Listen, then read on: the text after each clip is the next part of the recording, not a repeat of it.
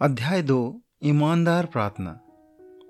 मैं आपको स्मरण दिलाना चाहता हूँ कि प्रार्थना ईमानदारी से, अर्थपूर्ण और प्रेम पूर्वक रीति से अपने हृदय या आत्मा को परमेश्वर के सम्मुख उड़ेलना है। मसीह के माध्यम से पवित्र आत्मा की सामर्थ्य और सहायता में होकर उन बातों के लिए जिनकी प्रतिज्ञा परमेश्वर ने की है, या जो परमेश्वर के वचन के अनुसार है। और कलीसिया की भलाई के लिए है। प्रार्थना विश्वास सहित परमेश्वर की इच्छा की अधीनता में होकर की जाती है। स्मरण करें कि आपकी प्रार्थनाएँ सदैव ईमानदारी से आपके हृदय या आत्मा को परमेश्वर के सम्मुख उड़े लें। ईमानदारी का अनुग्रह परमेश्वर के सभी अनुग्रह में से होकर प्रभावित होता है। एक मसीही जन के सभी कामों में ईमानदारी का प्रभाव और नियंत्रण होना चाहिए। यदि आपके कामों में ईमानदारी नहीं है, परमेश्वर उनका अनुमोदन नहीं करेंगे। आपके ईमानदार कामों के विषय में जो बात सच है, वही आपकी प्रार्थना के लिए भी सच है। दाऊद अपनी प्रार्थना के विषय में लिखते हुए इसका उल्लेख करता है, मैंने उसको पुकारा प्रभु को, और उसी का गुणानुवाद मुझसे हुआ। यदि मैं मन में अनर्थ बातें सोचता तो प्रभु मेरी ना सुनता, परंतु परमेश्वर ने तो सुना है। उसने मेरी प्रार्थना की ओर ध्यान दिया है। भजन संहिता छियासठ के सत्रह से उन्नीस वचन तक। ईमानदारी प्रार्थना का एक अत्यंत महत्वपूर्ण तत्व है। जब हम ईमानदार नहीं हैं, परमेश्वर सही अर्थों में हमारी प्रार्थनाओं के शब्दों पर ध्यान नहीं देगा। मैंने परमेश्वर से कहा, तू ही मेरा प्रभु है। तेरे सिवा मेरी भलाई कहीं नहीं है। पृथ्वी पर जो पवित्र लोग हैं वे ही आदर की योग्य हैं, और उन्हीं से मैं प्रसन्न रहता हूँ। जो पराए देवताओं के पीछे भागते हैं, उनका दुख बढ़ जाएगा। मैं उनके लहू वाले तपावन नहीं तपाऊँगा, और उनका नाम अपने ओंठों से भी नहीं लूँगा। भजन संहिता सोलह का एक से लेकर चार वचन में। परमेश्वर भी ये कहते हैं, उस समय तुम मुझको पुकारोगे और आकर मुझसे प्रार्थना करोगे, और मैं तुम्हारी सुनूँगा। तुम मुझे ढूंढोगे और पाओगे भी। क्योंकि तुम अपने संपूर्ण मन से मेरे पास आओगे। यरमिया उनतीस का बारह और तेरह। प्रभु ने अनेक प्रार्थनाओं को ईमानदारी की कमी के कारण अस्वीकार कर दिया। भविष्यवक्ताओं के माध्यम से परमेश्वर ने कहा है, वे मन से मेरी दुहाई नहीं देते, अर्थात वे ईमानदार नहीं हैं, परंतु अपने बिछौने पर दिखाने आडंबर से भरी वे चाहते थे कि ऊँचे स्वर से की गई उनकी प्रार्थनाओं को दूसरे की प्रशंसा प्राप्त हो। यीशु मसीह ने नतनेल की ईमानदारी को सराहा। जब वह अंजीर के वृक्ष के तले बैठा था, हम पढ़ते हैं, जब यीशु ने नतनेल को अपनी ओर आते देखा, उसके विषय में कहा, देखो, यह सचमुच इज़राइली है, इसमें कपट नहीं है। यहुन्ना एक का सैतालीस। मेरा मानना है कि यह भला पुरुष अंजीर के वृक्ष के तले बैठकर प्रार्थना कर रहा होगा। अपने हृदय को परमेश्वर के सम्मुख उड़ेल रहा होगा। यीशु जानते थे कि वह प्रभु के सम्मुख ईमानदारी से तल्लीन होकर आत्मा में प्रार्थना कर रहा था। ईमानदारी प्रार्थना के मुख्य तत्वों में से एक है, जो परमेश्वर को प्रार्थना सुनने और उस पर विचार करने के लिए प्रभावित करता है। इस कारण दुष्ट लोगों के बलिदान से यह हुआ घृणा करता है, परंतु वह सीधे लोगों की प्रार्थनाओं से प्रसन्न होता है। नीति वचन पंद्रह का आठ। परमेश्वर को ग्रहण योग्य प्रार्थना में ईमानदारी एक आवश्यक तत्व क्यों है? क्योंकि ईमानदारी के कारण आप संपूर्ण सादगी से परमेश्वर के सम्मुख अपने हृदय को खोलते हैं और सरल रूप में बिना दोहरे अर्थ के अपनी बात परमेश्वर के सम्मुख रखते हैं। प्रार्थना में ईमानदारी पाप को सीधे तौर पर तथ्यों अभिप्रायों और भावनाओं को झूठे बहानों और छदम आवरणों में छुपाए बिना मान लेने और दोषी ठहराने की ओर आप, आपके हृदय को अभिप्रेरित करती है।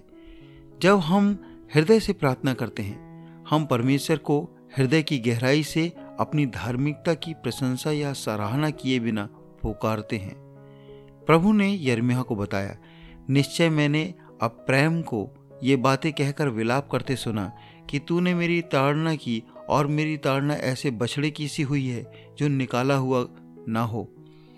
परंतु अब तू मुझे फेर, तब मैं फिरूँगा, क्योंकि तू मेरा परमेश्वर है। भटक जाने के बाद मैं पछताया और सिखाए जाने के बाद मैंने अपनी छाती एक बालक के लिए प्रार्थना की।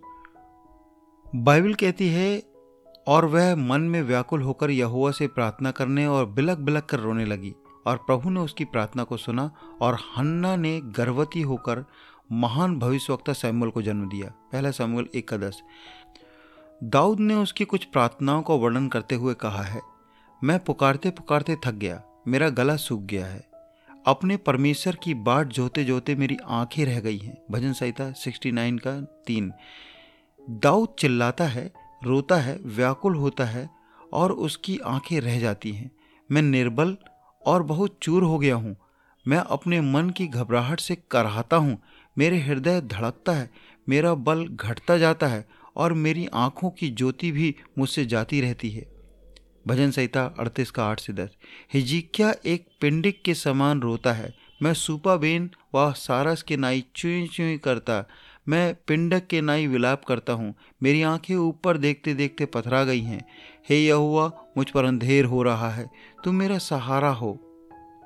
एप्रेम प्रभु के सम्मुख विलाप करता है और प्रभु उसकी प्रार्थना को सुनते हैं।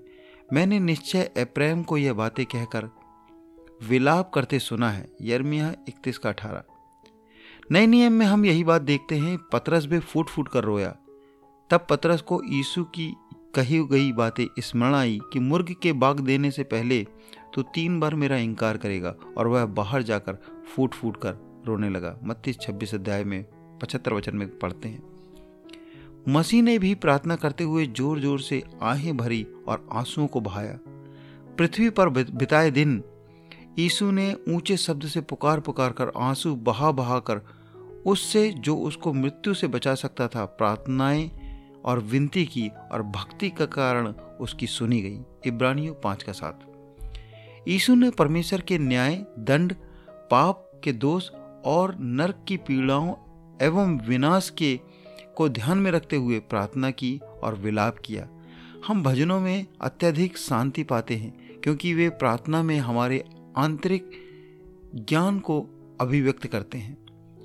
मैं प्रेम रखता हूँ क्योंकि यहोवा ने मेरे गिड़गिड़ाने को सुना है। उसने जो मेरी ओर कान लगाया है, इसलिए मैं जीवन भर उसको पुकारा करूँगा। मृत्यु की रस्सियाँ मेरे चारों ओर थीं। मैं अधोलोक की सकीती में पड़ा था। मुझे संकट और शोक भोगना पड़ा। तब मैंने यहुआ से प्रार्थना की कि, हे यहुआ मेरी विनती सुनकर मेरे प्राण को बचा ले। भजन संहिता 116 का एक से चार। यहाँ उल्लेखित सभी वर्णनों में और पवित्र शास्त्र से लिए गए ऐसे सैकड़ों दूसरे वर्णनों में आप देख सकते हैं कि प्रार्थना में आंतरिक भावनाओं की अभिव्यक्ति है और अक्सर इसमें पाप के भयानक परिणामों का संज्ञान भी होता है। जब आपकी प्रार्थनाएँ ईमानदार और अर्थपूर्ण रूप में परमेश्वर के सम्मुख अपने हृदय और आत्मा के उड़ेले जाने के रूप में होती हैं, तब कभी कभी आपको परमेश्वर की दया प्राप्त करने का एक मधुर एहसास भी होता है। वह दया जो उत्साहवर्धक राहत देने वाली, बल देने वाली, जीवनदायी और प्रकाशन देने वाली होती है। इस कारण दाऊद ने महान परमेश्वर को धन्य कहने और उसकी स्तुति करने के लिए अपने आत्मा को उसके सम्मुख उड़ेल दिया। क्योंकि परमेश्वर की प्रेममय करुणा ऐसे गिरे हुए अधम पापियों पर होती है। हे मेरे मन यह हुआ को धन्य कह और उसके किसी भी उपकार को ना भूलना। वही तो तेरे सब अधर्म को क्षमा करता है और तेरे सब रोगों को चंगा करता है। वही तो तेरे प्राण को नाश हो लेने से बचा लेता है और तेरे सिर पर करुणा और दया का मुकुट बांधता है। वही तो तेरी लालसा को उत्तम पदार्थों से तृप्त करता है, जिससे तेरी जवानी उकाब के नाई नई हो जाती है। भजन संहिता 103 का दो से पाँच। भक्तों, संतों की प्रार्थनाएँ कभी कभी स्तुति और धन्यवाद में बदल जाती हैं। यह एक बड़ा रहस्य है। परमेश्वर के जन स्तुति के साथ प्रार्थना करते हैं, जैसा लिखा है प्रभु में सदा आनंदित रहो, मैं फिर कहता हूँ, आनंदित रहो। तुम्हारी कोमलता सब मनुष्यों पर प्रकट हो। प्रभु निकट है, किसी भी बात की चिंता मत करो, परंतु हर एक बात में तुम्हारे निवेदन, प्रार्थना और विनती के द्वारा धन्यवाद के साथ परमेश्वर के सम्मुख उपस्थित किए जाएँ। तब परमेश्वर की शांति, जो समझ से बिल्कुल परे है, तुम्हारे हृदय और तुम्हारे विचारों को मसीह यीशु में सुरक्षित रखेगी। फिलिपियों चार का चार से सात। जब आप परमेश्वर से प्राप्त करुणा के लिए अर्थपूर्ण रूप में धन्यवाद देते हुए प्रार्थना करते हैं, आपकी प्रार्थना परमेश्वर के दृष्टि में सामर्थ्य होती है। ऐसी प्रार्थनाएँ परमेश्वर के साथ विजय प्राप्त करती हैं। कभी कभी प्रार्थना में हमारी आत्मा उस करुणा की लालसा करती है जो हमें चाहिए। यह हमारी आत्मा को प्रज्वलित करता है कि जैसे दाऊद ने प्रार्थना की, क्योंकि हे राजाओं के यहोवा हे इज़राइल के परमेश्वर, तूने यह कहकर अपने दास पर प्रकट किया है कि मैं तेरा घर बनाऊँ, बनाए रखूँगा। इस कारण तेरे दास को तुझसे यह प्रार्थना करने का हिया हुआ है, और अब हे प्रभु यहोवा, तू ही परमेश्वर है, और तेरे वचन सत्य हैं, और तूने अपने दास को यह भलाई करने का वचन दिया है। दूसरा सैमुअल सात का सत्ताईस अट्ठाईस। याकूब, दाऊद और दानियल और अन्य दूसरों को यह संज्ञान प्राप्त था कि परमेश्वर उन्हें आशीष देना चाहते थे। इस ज्ञान के साथ वे प्रार्थना करते थे, न कि आवेश में आकर, न अकस्मात, न विवेकहीन, मूर्खतापूर्ण रीति से। कागज़ पर लिखे शब्दों को बड़बड़ाते हुए, परंतु सामर्थ और सरगर्मी के साथ लगातार आहें भरते हुए अपनी परिस्थितियों को परमेश्वर के सम्मुख प्रस्तुत करते थे। अर्थपूर्ण ढंग से, मेरे कहने का अर्थ यह है अपनी आवश्यकताओं, व्यवस्थाओं और परमेश्वर की दया प्राप्त करने के लिए सहमति जताते हुए प्रार्थना करते थे। आइए हम प्रार्थना करते हैं। सर्वशक्तिमान परमेश्वर, हम आपका दिल से धन्यवाद देते हैं। धन्यवाद देते प्रभु, कि आपने हमारे जीवन में जो अनुग्रह और आशीष दिया है, प्रभु अपने हृदय को मैं पूरी रीति से उड़ेल सकूँ।